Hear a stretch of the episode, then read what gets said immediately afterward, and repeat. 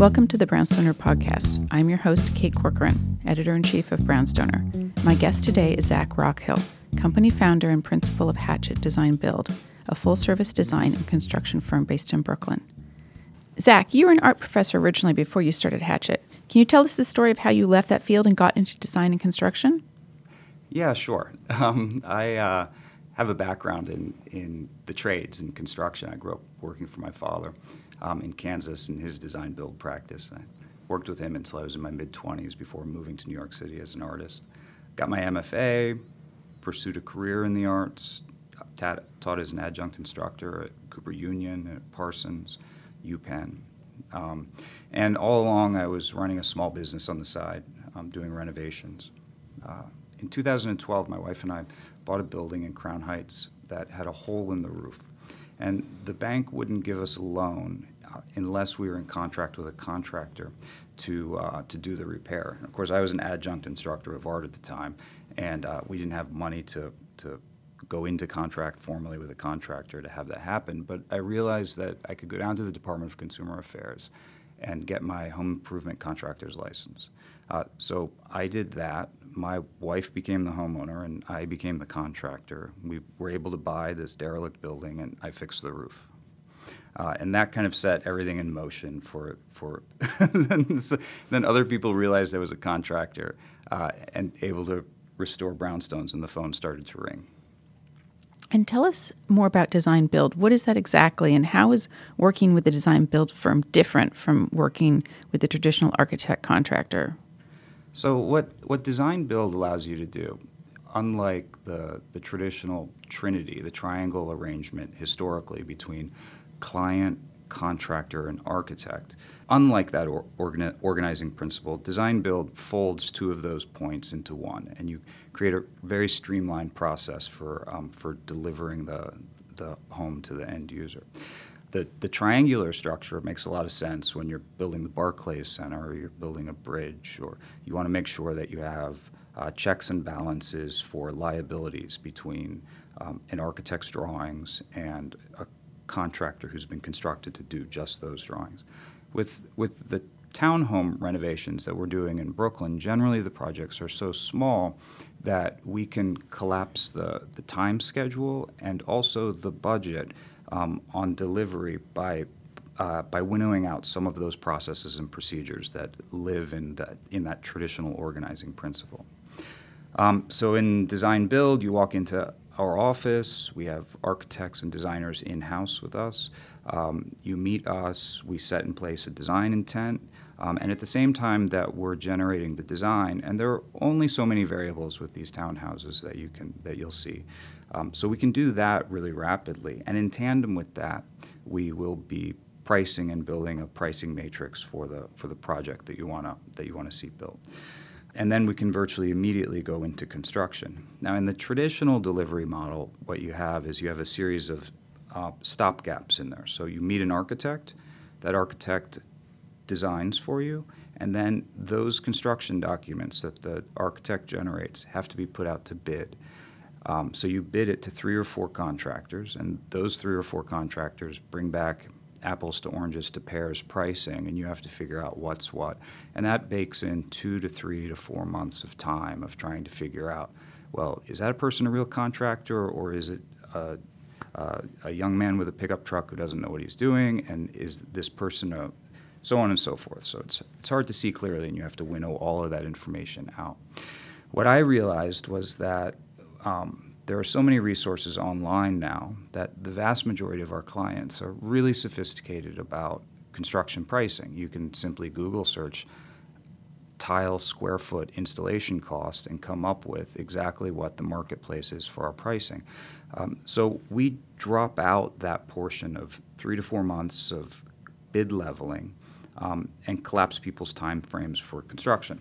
And of course, like anyone else in New York City, if you're doing construction on your home and you can't live there, it means you're paying you're paying your mortgage and a rent, or you're paying two mortgages. So if we can say to people, um, you're going to come in and we're going to take three months out, that could be $2,500 a month. That could be $10,000 a month for people. You don't know what it is, but that's a savings that they can then put back into that project.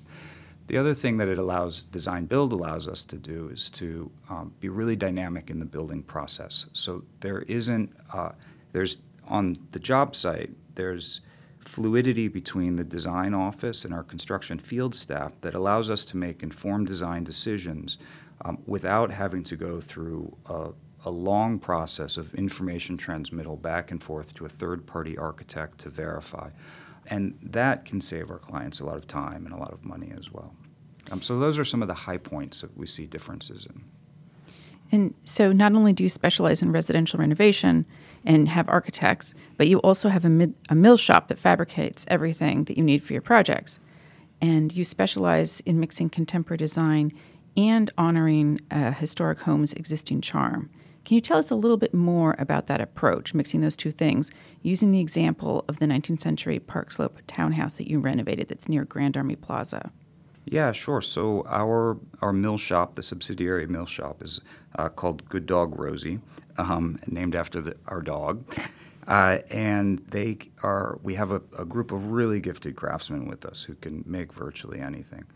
Um, and one of the things that we were looking to do on that project, on just off of Grand Army Plaza, was to preserve a lot of the historic charm of the building, existing plaster moldings, uh, burled walnut inlaid doors, and so on.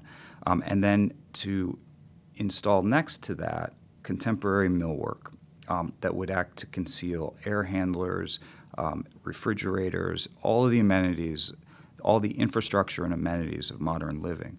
And to do so in a, in a kind of streamlined and clean fashion that would dovetail with what our clients' expectations were for the way that they wanted to live so we were able to uh, to design, fabricate, and install a lacquer, a white lacquer uh, cabinet that was very, very clean and lived in harmony with the historic moldings that surrounded it. So we spent a lot of time thinking about the existing details and where our millwork, for instance, would bisect or intersect with the crown molding or come into contact with the historic window casings that stood adjacent to it. Those were those are some of the pressure points that land on uh, that land on a considered design in relationship to millwork and installation. You oftentimes see poorly considered installations of millwork, kitchen cabinetry, renovations, where a wall will bisect uh, historic molding, for instance, or um, existing woodwork will be chopped in half to install a, a window box or a radiator cover. We really actively try to avoid half gestures with, with our work. And can you talk a little bit about how does your background as an artist influence the work you do now?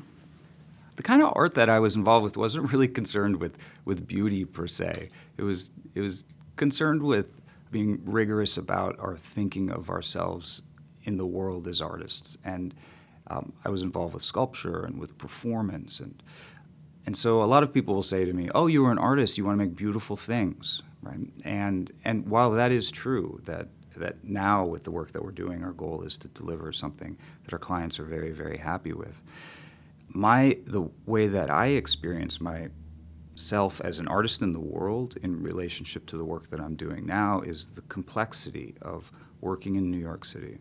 It is a very very complicated environment to to do what we're trying to do and the between the Department of Buildings and the regulatory environment that we have to work in and the and the pressures of our clients' time schedules and limited resources, the the vector points that come to bear on delivering something beautiful to our clients are, are very forceful and, and take a lot of consideration. Um, so I would say that that's probably the place where my creativity now comes into the greatest play is figuring out how to deliver something beautiful under difficult circumstances often. And right now, you run your business out of a commercial space on the ground floor of that 19th century townhouse that you and your wife bought in Crown Heights, and you have chickens in the backyard. Has that space influenced your work in any way? um, let's see. yes, because it's the shortest commute ever, which is both a, a wonderful thing and a terrible thing. So um, I don't have any excuses for missing work. Uh, the space itself, we renovated in a very, very simple way, and, and I don't think it bears uh, an aesthetic relationship to the work that we're doing in the field. many of our clients have much much more pristine homes than the one I live in now. Mine isn't a townhouse, it's an old carriage house or farrier's building. So it's a commercial, what would have been a 19th century commercial building. I think it was maybe a cafe. It has a it has no stoop. It's a ground floor entry into the building. My wife and daughter and I live upstairs above it. Um, it's given us a lot of latitude for us to to make mistakes with the business, to experiment and to play. For a long time, the mill shop was in the cellar of our building. Uh, so I could just walk straight downstairs and talk to the, our fabricators who were working on, on projects for us.